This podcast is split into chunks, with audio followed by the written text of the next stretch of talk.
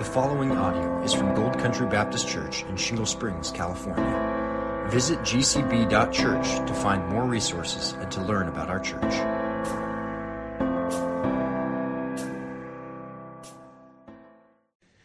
Amen. If you would please take God's word and turn to Psalm 139. Psalm 139, we looked at this passage, the first half of it last week. We saw that God is all knowing and all present. He's omniscient. He is omnipresent. And this week we're going to pick up with our infinite and intimate God.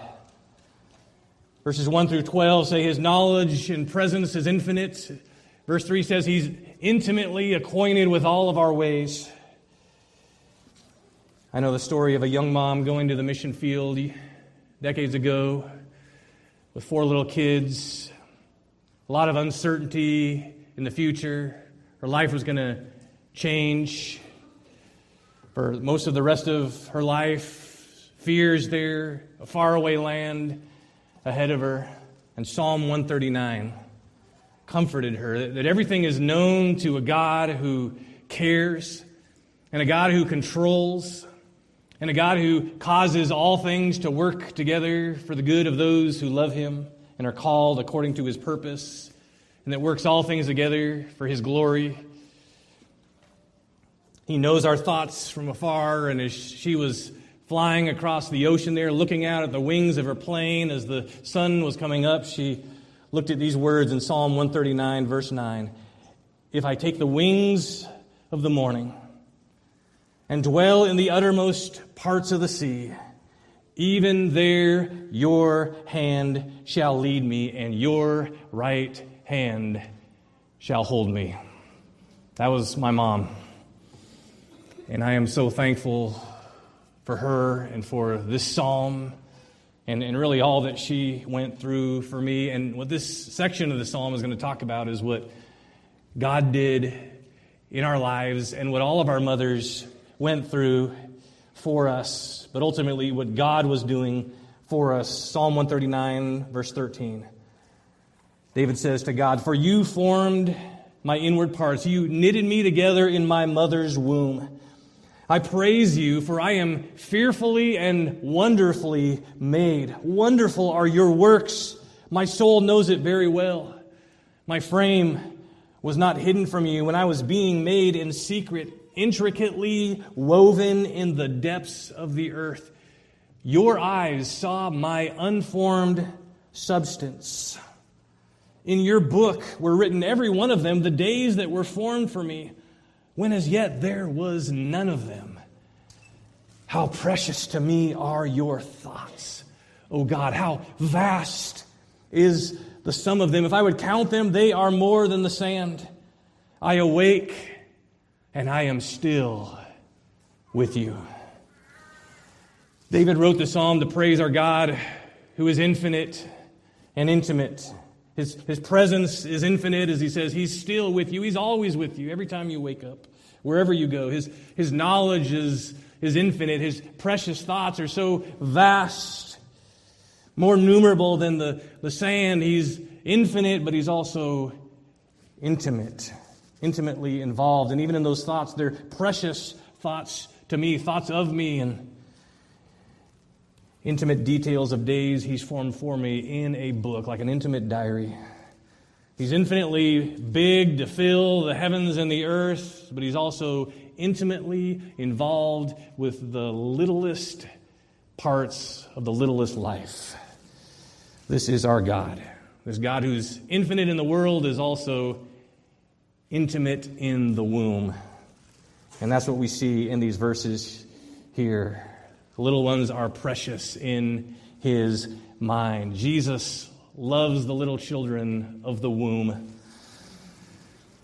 And I remember first studying this passage in depth 20 some years ago when my first child was being knit together in the womb. It was for a seminary paper at the time that that semester, I had to pick a passage where I would labor in the Hebrew text, and I, I chose this passage while my wife was in her second and third trimester and preparing for the real labor of childbirth. And I just remember it made such a wonderful impact on me to be living in this passage while there was a life living and growing, while Ella was being fearfully and wonderfully made.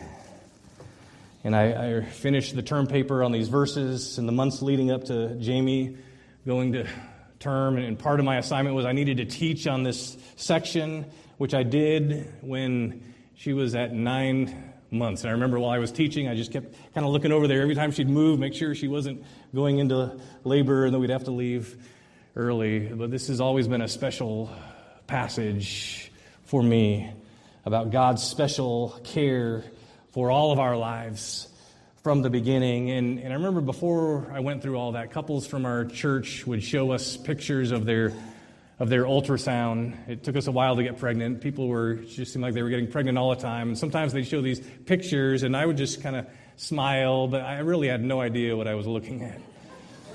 I was clueless. Literally, people said the word placenta, and I thought they were talking about a city in California. I did I had a whole new vocabulary to, to learn, but I remember the first time I saw the, the miracle of life on an ultrasound. It was one of the most amazing moments ever. Seeing that sonogram, seeing that sweet little baby moving in that most secret place, seeing those little soccer kicks, hearing the sound of a heartbeat seeing those side angle pictures that we put on our fridge, and I, I now knew what that was. That was one of the most emotionally, that whole experience, one of the most emotionally moving moments of my life, and infinitely more multiplied for all of you moms here, knowing that inside and out. Long before technology, though, could imagine any of those things, Psalm 139 gives us a scriptural sonogram. This gives us an inside peek at pregnancy from God's perspective. Eh, you might call this the ultimate ultrasound of God's Word. This is a, an intimate picture of how He is intricately weaving us in the womb, how He's, he's taking all these things and He's wonderfully and fearfully making us, and, and all these things that He's doing for us before we were even born. He's knitting us. He, he knows us before we were formed, and this should move us emotionally. To praise our infinite Lord and to see infant life in the womb as He does, and to help others to as well. And so, our, our outline here, if we can pull it up on the slide, is number one God has intimate care for unborn life. We'll see that in verses 13 through 15.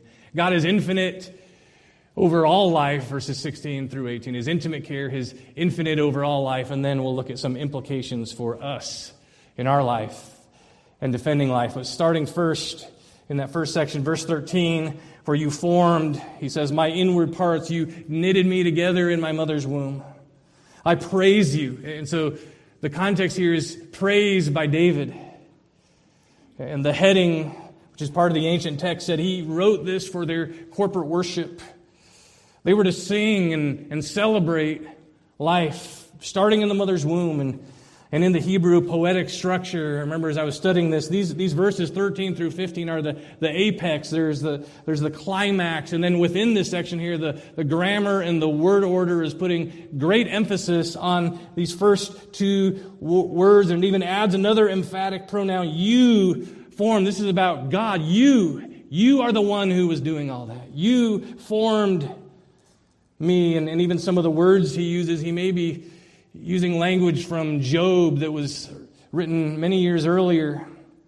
Job said this Your hands have made me and fashioned me an intricate unity. You clothe me with skin and flesh, and you knit me together with bones and sinews. You grant me life and favor. Your care has preserve, speaking there of God's care, and he says all that until you brought me out of the womb. This is what God has been doing, and he revealed that to Job even 4,000 years ago. This is what God is, is doing long before we even know any of these things. And he says, God is the one who grants life, he, he cares for it deeply inside every mommy. He knits together skin and sinews It's like he's, he's sewing onto this structure, is the, is the language, of this intricate unity uh, in the womb. And one translation of what Job says says, You gave me life and you showed me kindness, and in your providence you watched over. That's what God was doing the whole time. He gave us life. He, he showed us kindness throughout that process. His providence was watching over every detail of, of that whole process. God's word speaks of life that he gives to the unborn, his providential care and, and kindness. And Job, this is in Job 10, goes on to ask why he didn't die at birth, which is another statement of life at, before birth in the womb.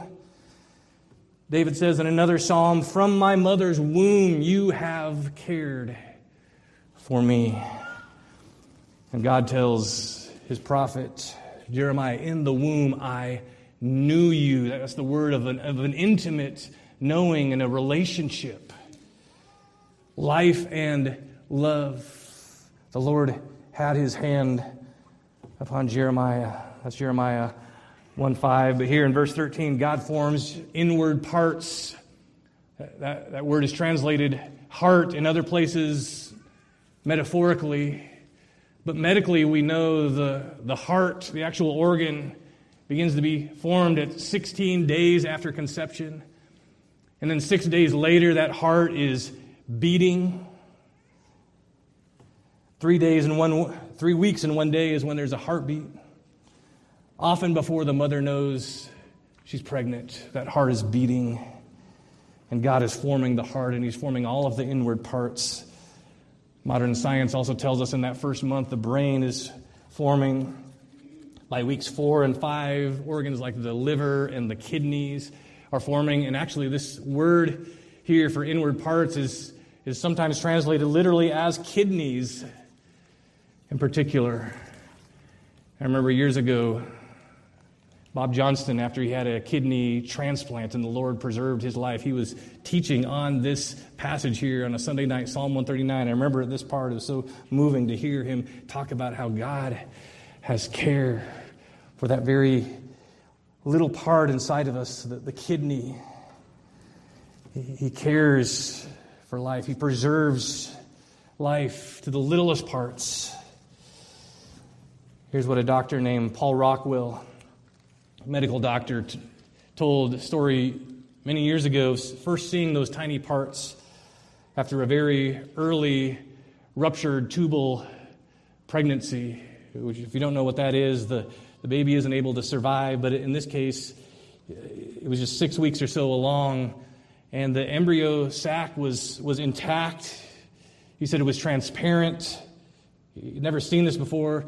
Within that sac was a tiny, approximately one centimeter, less than one half inch human male that was alive.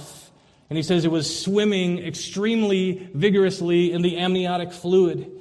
And he was looking at this, he said it was perfectly developed with long tapering fingers and, and feet and toes. It was almost transparent as regards the skin and the delicate arteries and veins were prominent to the ends of the fingers.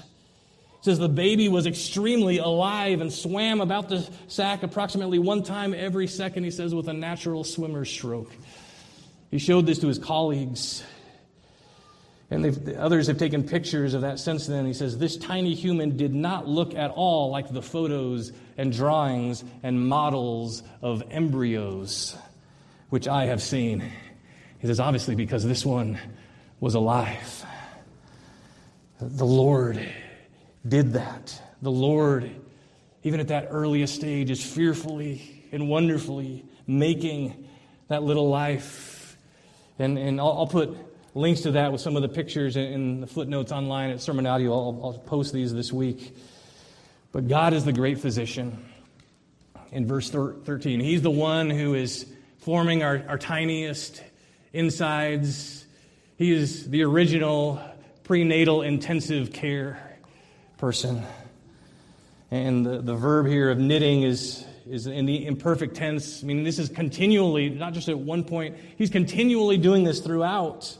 There's constant care, and it's close and personal. And, and the language of knitting or cross stitching or, or, or putting together is, is a beautiful image. These tendons, these muscles, these bones, these ligaments, uh, the internal systems, all of them are being sewed together according to his master design and, and, the detailed eye of God as he is bringing out his, his tapestry, or we could say his masterpiece. People talk about the miracle of life. There's miracles of life all along the way. You can see this video by David Menton, uh, a doctor who talks about all the miracles throughout the process. And not just the miracle of life, it's miracles. It's an amazing thing to study. And I don't know much about knitting or sewing, but I, I do know this you need light to do that well. You need to have light. What this is saying, and what's amazing to David is God's doing his most incredible precision work in the darkest place that never sees light. And that fits with the end of verse 12 right before this because he says, Darkness and light are alike to God. For you formed my inward parts. You knitted me together in that, in that place, in the womb. Any surgeon who's going to work is going to need lights, but the best surgeon with the best light cannot stitch together like God does in the dark. And look at verse 15. My frame was not hidden from you when I was being made in secret, intricately woven. That's another sewing word.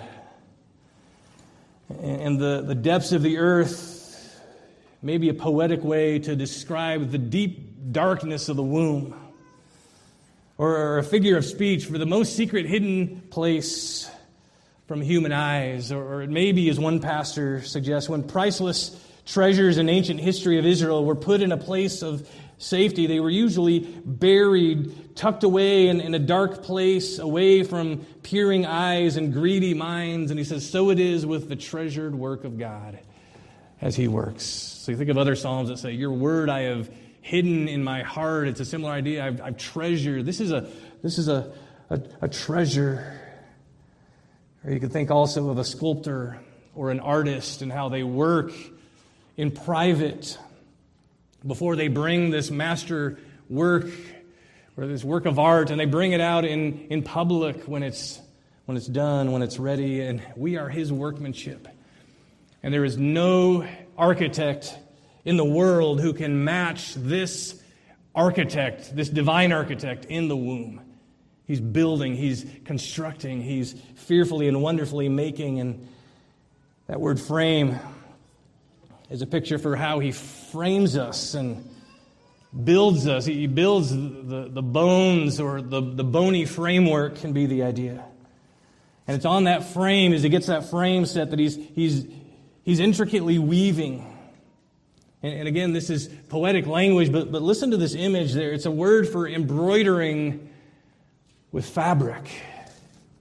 Uh, the ancient Jews, their ears would have tuned up with these words. They were very familiar with and famous for their beautiful needlework and their intensely detailed work of weaving and, and dyeing various colors, and they bring them all together to, to make this beautiful composite whole. They, would interlace, they'd intertwine, interweave all of these things. You think of Joseph's multicolored robe, which spoke of value and, and love, or, or this word was also used of what they would construct for the tabernacle, that most special place of worship, the curtains, as well as the, the priestly robes. They were, they were woven together in such a detailed way, and they would even put precious valuable stones in that breastplate of the, of the priestly garments.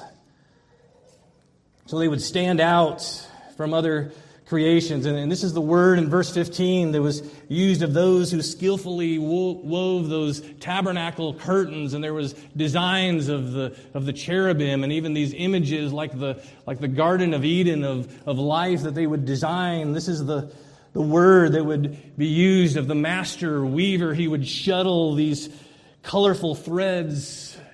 Indigo blue was what they would use for cotton, or, or red for wool. They would make these ribbons and, and, and threads. You remember the scarlet thread in, in the story in Genesis that they tied around the, the, the wrist of the baby that was being born.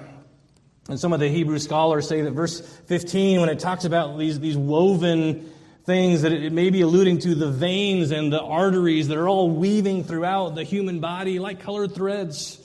Or as one said, the variegated color of the inward parts, or, or the colors of the outline following that undeveloped beginning and the forming of the, of the members. There was an ancient Jewish writing called the Talmud that used a very similar word to this for, for the egg of a reptile or, a bird when, when the outlines of, of the developed embryo are, are visible inside it. I, there was, I've, I've seen a mature egg before opening it up, and you can see even those forming veins and, and arteries.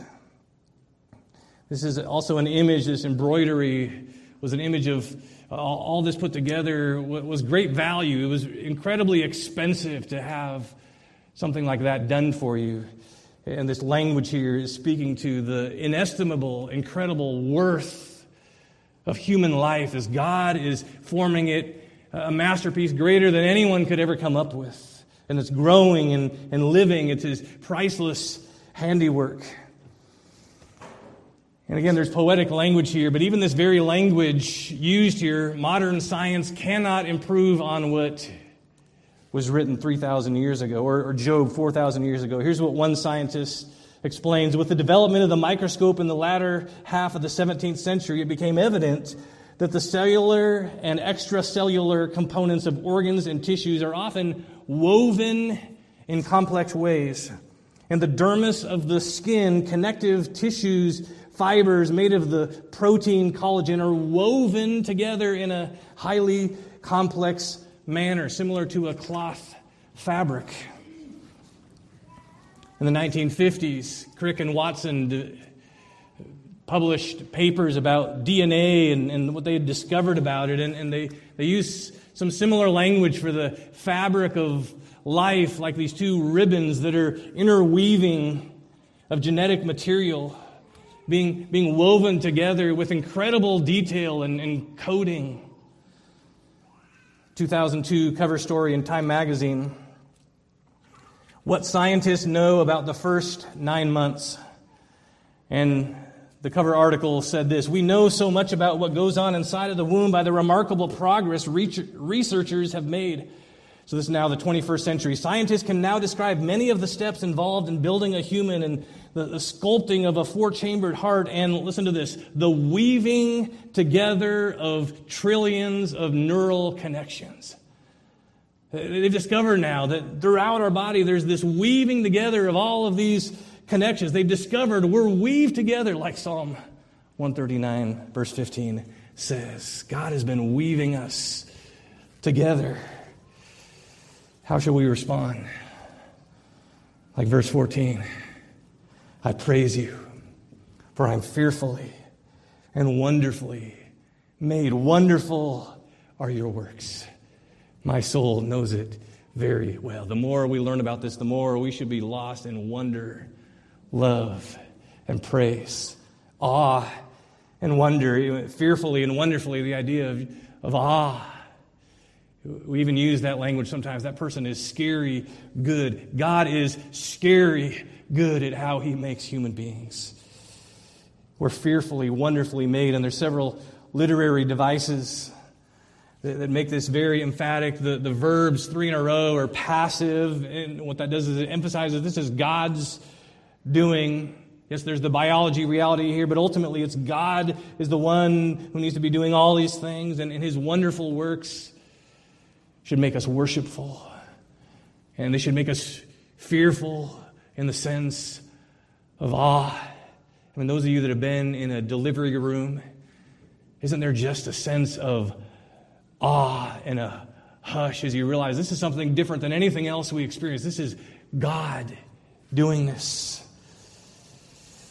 I remember even trembling the first time I witnessed that, marveling at the miracle of life. Life, a human being that's been formed all this way, has now come out.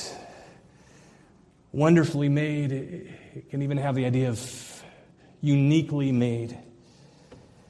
Or the ESV footnote has, I am fearfully set apart. There's ways that we're uniquely made, even those who are identical twins.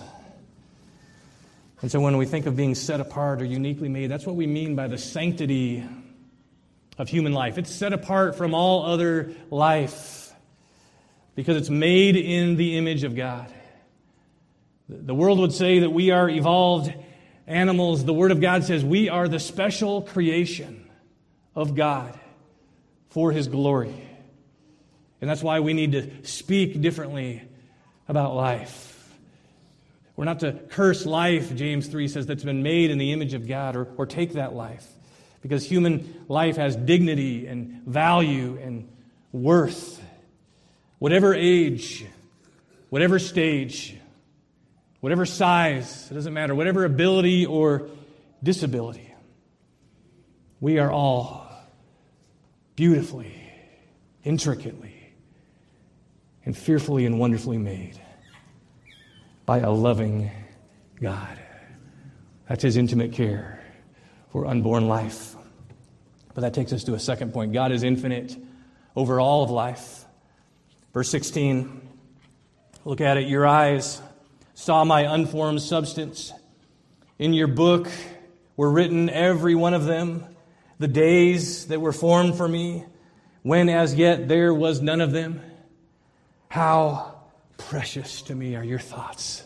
Oh God, how vast is the sum of them. These are infinite thoughts of me and infinite sovereignty. All, all of the days of all of our lives in a book. When he says God saw, that means he oversaw, he superintended. God saw it before dad saw a twinkle in his wife's eye. And before that mother ever had thoughts of this precious child forming inside of her, God had precious thoughts toward this child. That's the language. Precious are your thoughts toward me. And, and what did God see? My unformed substance. The Hebrew lexicons say that that means embryo. This is the word for embryo in Hebrew. Before our embryo even forms when it's in its smallest stage. Remember that doctor is talking about that, that little embryo, even before it develops and grows and, and gets even bigger. We are seen, we are superintended by the Lord.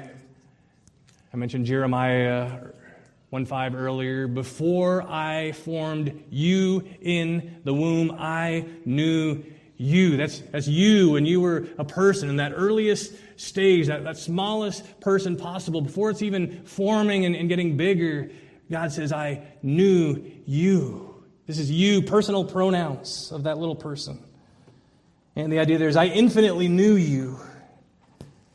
And that, that context could even be his special care for and plan for Jeremiah's life. But, but God sees all life at that stage, and from embryo to end of life, our unformed past to our unknown future, God has infinite oversight. What are some of the things He sees and oversees just in those first few weeks as the embryo starts to form?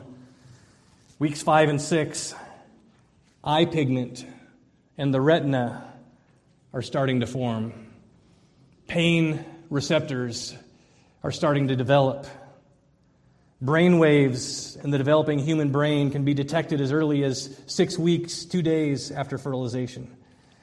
During weeks seven and eight, if that embryo were to be touched, there, there might be squinting or jaw movement, opening its mouth or, or squinting back. During weeks eight and nine, the baby can suck her thumb, can grasp an object, the baby has nerve receptors in the face and the hands and the feet, allowing him or her to sense and respond to light touch. God oversees the embryo. I believe the medical definition of an embryo goes to about eight weeks, but all of that, in all of life, God oversees, God has a plan written for all its days in a book. It's an amazing thing that part of his plan, sometimes those embryos can actually get adopted and, and can get brought into a, a, a family that might not be able to get pregnant themselves. An unfertilized life from another can be implanted in, a, in another's womb and can be formed and born. And, and we, we've had that happen even in our own church here. A fearful, wonderful, precious thought to me is thinking of how Ruby Peppers came into the lives of Lisa and Jared. And, and it's, a, it's, a, it's, it's, it's an infinite thought. It blows my mind. And to think that God wrote that story and all of our stories in a book. We all have different stories as to how we got here. But I, I was counting 16 different people who have been adopted into families here, part of their story that's also in his book. I think of the Talitha Glenn just a few weeks ago, who God preserved that life and has brought that into the family in our church, and we want to keep praying for them as well. But also, God has brought all of us into our families and into this church family in different ways. And this, this is an amazing thought. He, he had those days written in a book before there was even one of them. And so he says, How, how precious to me are your thoughts? How vast is the sum of them? How vast? They're, they're uncountable and more than the sand. And you know, a grain of sand, I'm told, is, is the, the size of that very earliest life when it's just, before it's even formed, preformed. That's where that life begins with that size. David, David says, if I could count your thoughts, they would outnumber the sand, but even having that thought that we know that we were once that size. And I love how verse 18 ends. Every day he wakes up and he is still with God. This is uncountable and unending care. He doesn't just know the future, he has a plan for every embryo, for every day of, a, of adulthood. Verse 16 says, He forms our days for us. And he has a book written with every one of our days beforehand. I think this is different than the, the book of life, the book of the elect who have been chosen before the foundation of the world. This seems to be speaking of God's sovereignty of all life, including those who don't acknowledge him. He is sovereign over all the details of their life. He's, he's formed our days. And he has this book written with, with every one of them. This is the, the word that was used when God formed Adam he, he personally, in a different way than the rest of creation, formed Adam from the dust. This is the word. God's formed our days in that sense. It's, it's the word that was used of a potter who would, who would design and, and fashion things. Our days, all of them have been formed, they've been fashioned, they've been designed with a plan.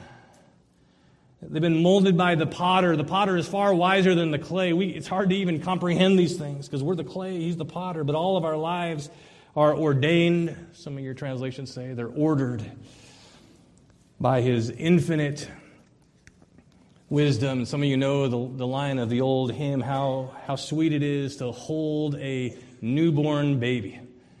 Remember first holding a baby? It just, it's just barely bigger than your hand. You can even hold it in your hand that hold that newborn baby and feel the joy he gives, but greater still the calm assurance that this child can face uncertain days because what?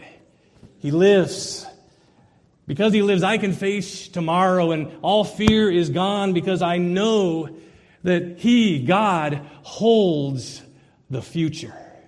That's what gives us that calm assurance that fear can be gone to know that this God who's had his hand on us the, the, whole way. He holds the future in his hand. We don't know what the future holds, but he holds the future. And there is infinite comfort in a God who has infinite control over all things. We have a big and a sovereign God, amen. And this God says in Isaiah 46, I make known the end from the beginning, from ancient times, what is still to come. I say, my purpose will stand, and I will do all that I please and he says in, in Isaiah 46 also, You whom I have upheld since you were conceived. I upheld you since you were conceived, God says. I've carried you since your birth. He says, even to your old age. and gray hairs, I am with you.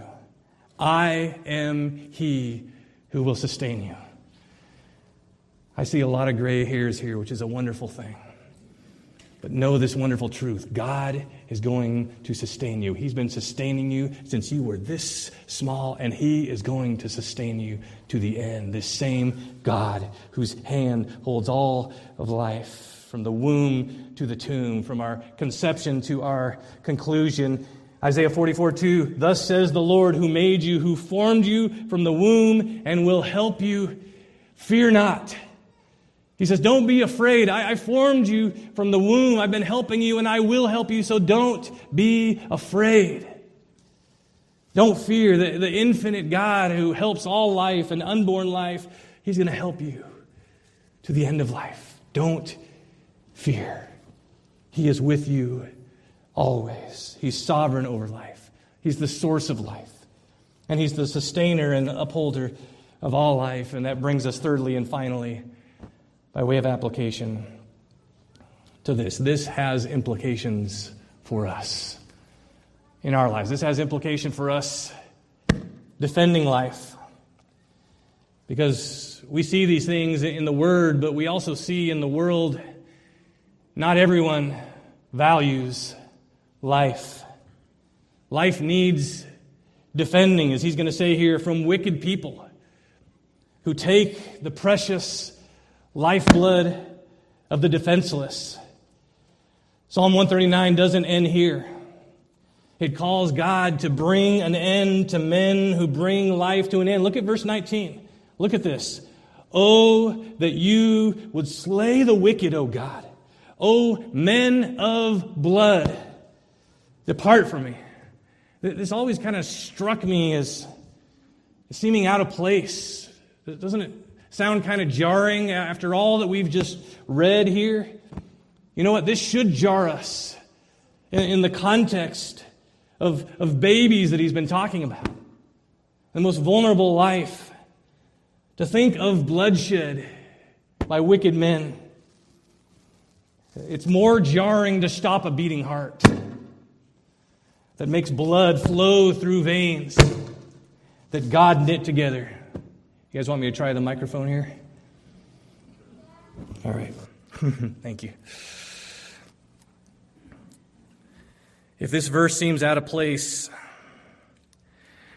there's nothing more out of place than those who would shed innocent blood. Some of the translations here have bloodthirsty men or murderers. And here's how the King James translates it as something that God will surely do. Surely thou wilt slay the wicked. O God, depart from me, therefore, ye bloody men. We don't have time today to, to really do justice to the imprecations in the Psalms, these imprecatory Psalms, but one of the implications of this Psalm is we, we do need to cry out for justice. And in this context, for the defenseless life of this Psalm. Uh, we're not to slay abortionists, but it is biblical to pray to God to stop their bloodshed.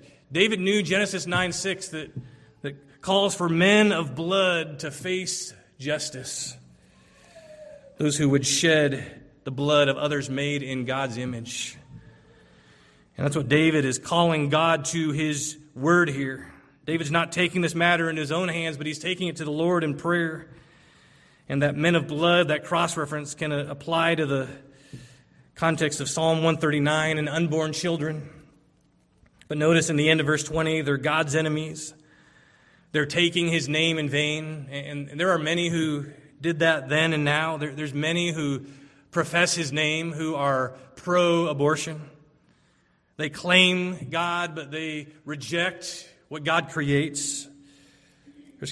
Catholic, but also Protestant politicians and many self identifying Christians who are taking the Lord's name in vain when they argue that taking away life that the Lord is fearfully and wonderfully making for His name's sake, that, that that should be done or that should be a choice. And I think there's a parallel with Israel in Psalm 106. Israel is God's people professing His name, but David says in Psalm 106 they or the author of Psalm 106 says, They shed innocent blood, the blood of their sons and daughters, whom they sacrificed to the idols of Canaan, and the land was polluted with blood. Thus they were defiled. Therefore, the wrath of the Lord was kindled against his people.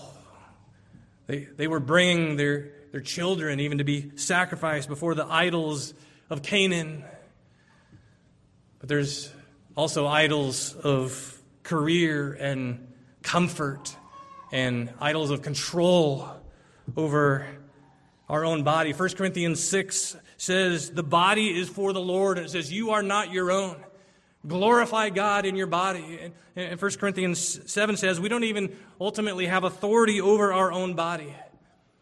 It's the Lord's, but also we belong to our spouse or to our future spouse. But, here, just look at Psalm 139. This isn't just part of a woman's body or just something that her body does. In verse 13, God is forming the inward parts of another body now, a second person. He says, Me. You formed me. You knit me together. It doesn't say he's forming the mother's inward parts. These aren't just like an appendix or a, a tumor or a part of her body that she can just choose if she wants to remove it. David says, That's, That was me. That was my inward parts. In my mother's womb, you knit me together. Me and my are personal pronouns. It's a new person being knit together inside another person's wombs. You don't give personal pronouns to a tissue, but a tiny baby is a him or a her, scripturally as well as scientifically. This inspired text uses the Hebrew first person 11 times, me or my, in just verses 13 through 16, 11 times for David's preborn person. That was me that you were knitting in my mother's womb. And Isaiah tells us, The Lord called me from the womb, from the body of my mother. He named my name. He was a distinct person in his mother's body with a personal name, and, and science and biology and genetics has, has shown that there's already a distinct person there from the earliest time. This is not just her body, her choice. In that same chapter, Isaiah 49 5, the Lord says, He who formed me from the womb to be his servant, for I am honored in the eyes of the Lord. We need to see as the Lord does. And we need to honor life being formed in the womb by the Lord. It's about His choice, it's about His calling. We're not to play God. There's over 20 times that the Bible describes a pregnant woman with this phrase with child. Mary was with child. Rebecca was with child. Hannah was with child. And even from the earliest moments, the, the Lord Himself, through His angels and messengers, announces that they are with child. Even shortly after conception, Tamar in her first trimester, apparently even sooner with Bathsheba, Hagar conceives and, and flees from Sarah as soon as she finds out she's pregnant. And the Lord says to her, You are with child, a son. And then he uses personal pronouns, the Lord does, of, of this little one, probably just weeks along, he or his, five times. Speaking of what would come of this son, this child. In Genesis 25, Rebecca is pregnant with twins, and it uses the plural word for, for person to talk about people inside of her. And it says this the, the children struggled within her. This, this is the same plural form of the word for child that's used throughout the Old Testament of of a child after it's born. There's, there weren't two different words for, for children. It's the same word for child used whether they're in the womb or outside the womb. The same David who wrote Psalm 139 wrote in Psalm 51 My mother conceived me. Right before he uses this word for inward parts that he uses here in verse 13. Job 3, verse 3 A boy is conceived Literally, a man child is conceived. And God told Samson's mom she would conceive a son. You're going to conceive a son. And he says, The child is going to be a Nazarite from your womb. I think it's three different times it says Samson was a Nazarite from his mother's womb. His mother's womb, he was already this child from the womb. It's Not cells, a son, not a blob, a baby, not, not a choice, a child, not a, a tissue, a, a tiny person. And we need more than changed laws, we need changed hearts. And we need to pray for that and, and save souls. We had a Sunday school class this morning where we talked about some of that, and I recorded it. I'll, I'll post that this week where you can listen to some great examples of, of Ray Comfort sharing some of these truths to open eyes, but also sharing the gospel. Psalm 51 says, In sin I was conceived. David was was a sinner, but people think about well, what about when there's conception by the sin of incest, which we do see in Scripture? In, in Genesis 19, Lot's daughters are impregnated by him, and in Genesis 38, after incest, Judah calls for the immortal, the immoral mom and her baby to die as he finds out she's pregnant until he realized it was his sin. He was the one guilty of that with his daughter in law in that case, and he let her and the baby live, but that also was against God's law of incest with, with in laws. Genesis 19, though we know the story uh, that led to Moab, the Moabites. Remember, it was the Moabites who, through Ruth, became the, the line of, of Messiah. And the Genesis 38 story with, with Judah Judah and his daughter in law Tamar was also in that line. And in fact, Judah's line was threatened. He had no other male heir. There were promises that through Judah's line the Messiah would come, but his, his heirs have all died, and, and now he's preg- his, his daughter in law is pregnant with his own child. But what was sinful, God used for good. That baby that was saved became an ancestor of the Savior. And so, if incest calls for abortion, the line of Jesus dies out, and, and we don't have this Savior who comes, who we can call on His name to be saved. But God, you see, can bring good out of bad situations. And by the way, the family tree of Jesus also had an unwed mother in it and a prostitute also that God used to keep that line alive. And He names their names in the beginning of the New Testament to highlight his grace. People say, what about birth defects? What about disabilities? Jesus was confronted with a question about a man who had been born blind and whether it was his parent, the parent's fault or this how to explain all that. And Jesus said, This is for God's glory, that God's works would be done through him. And, and, God tells Moses that, that he, God alone, is the one who has control and determines abilities and inabilities. We also recognize we're in a, a cursed, sinful world that's different than the original world, but God is sovereign over that. And God also tells Moses that those who cause abortions, even accidentally, are to be executed in his law. That's in Exodus. We'll see that in our study of Exodus. But people ask, what about rape? What about the horrible sin of a father? Shouldn't that be where the, the death of the child is called for? God's law also anticipated that in Deuteronomy 16 14. And it commands a child is not to be put to death for the sin of its father. This is God's law, but we need to also speak of God's grace. God's grace provides with adoption. God's grace provides care for people who are in very difficult and oppressive situations. And, and many of the people who are contemplating this have been deceived by the world, by the lies, the, the father of lies, who's the murderer from the beginning, the, and, and, and they, they need help, and, churches need to be a, a, safe place, and we as God's people need to be those who will come alongside and, and walk alongside those, and, and even if they've made a, a horrible choice to continue to care for them like, like God cared for women like Hagar when, when she went away with her pregnancy for, and, and God cared for her and she said, You are the God who sees me. God came and appeared to her in a special way to Hagar with her son.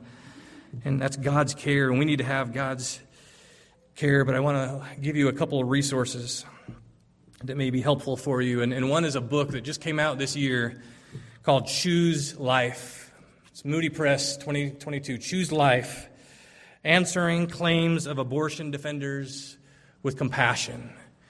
If I could recommend one book that covers all the gamut of the pro life movement, and it's written by, by people who have walked down the road of, of abortions they've had. And, and, and, one of the writers was, in, in, of that chapter was the product of a failed abortion, and, and she survived, or, or others who uh, were conceived by rape or, or other, those other situations, and they're writing these chapters, but also medical doctors and nurses answering the, the arguments from their expertise from all different aspects of. So, choose life, answering claims of abortion defenders with compassion.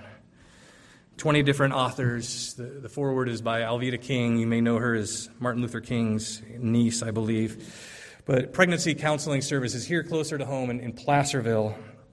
They're going to have that table at the back after the service. I know Judy would, would love to talk to you about their ministry and what we can do to pray or in other ways support them. But we need to understand opposition is growing to all these things.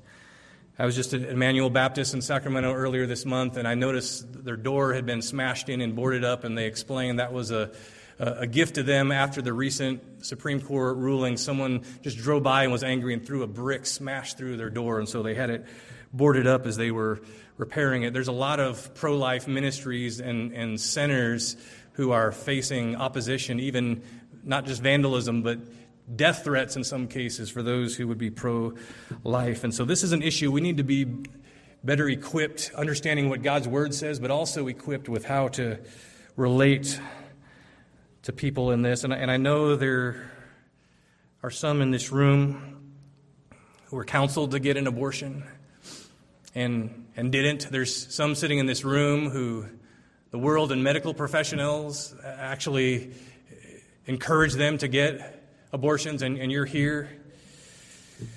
I think there's one maybe who survived an abortion. And I know there's a number here who have had an abortion. And I also know there's, there's many more here who have committed murder in their heart. But we need to praise the Lord. His mercy is more. Amen. His mercy is bigger and greater than all of that, and it can change us. There is true and real forgiveness in Christ, no matter what we've done. Because the one who's writing this psalm was a murderer. And he saw his own son die as a result of his sin. But he was forgiven. He was repentant. He, he had restored unto him the joy of his salvation. But notice how he ends Psalm 139 Lead me in the everlasting way. Lead me in the way everlasting. Jesus is that way. He is the truth. He is the life. He is the way to the Father. We couldn't get up to God by our own works, but the infinite God became an infant. Can you believe that? In the incarnation, infinite God the Son becomes an infant. The one who fills heaven and earth became this size. He became a tiny embryo at one time. And it was a difficult pregnancy and situation to try to understand in their community. Joseph wanted to put her away in her pregnancy. But we praise the Lord for his birth. And Jesus came for our rebirth. Jesus came that we might be born again. He said, Satan comes to kill and destroy. But he says, I have come that you might have life, that you might have it abundantly and eternally. And Jesus was murdered, wasn't he, on the cross? But he rose and he receives all who come to him in repentant faith.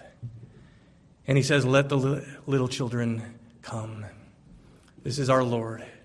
This is our hope. If we have Christ, That even though we were once in the darkness, that He brought us to Himself. And we need to pray, God, help me to help someone else who is in the darkness, to help them understand life and, and eternal life in Christ.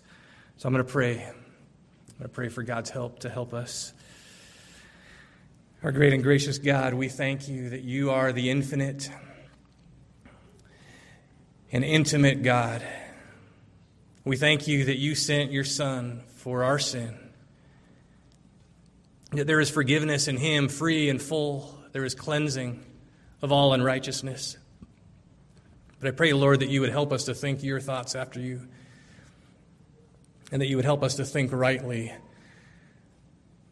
of the lives among us, Lord. We praise you for babies, even now, being fearfully and wonderfully made in our midst. And we pray, Lord, for, for more, and even that you would bring more into our midst, whether it's through adoption or other means. We thank you for these children and the gift and blessing they are from you. We pray these things in the name of Christ. Amen.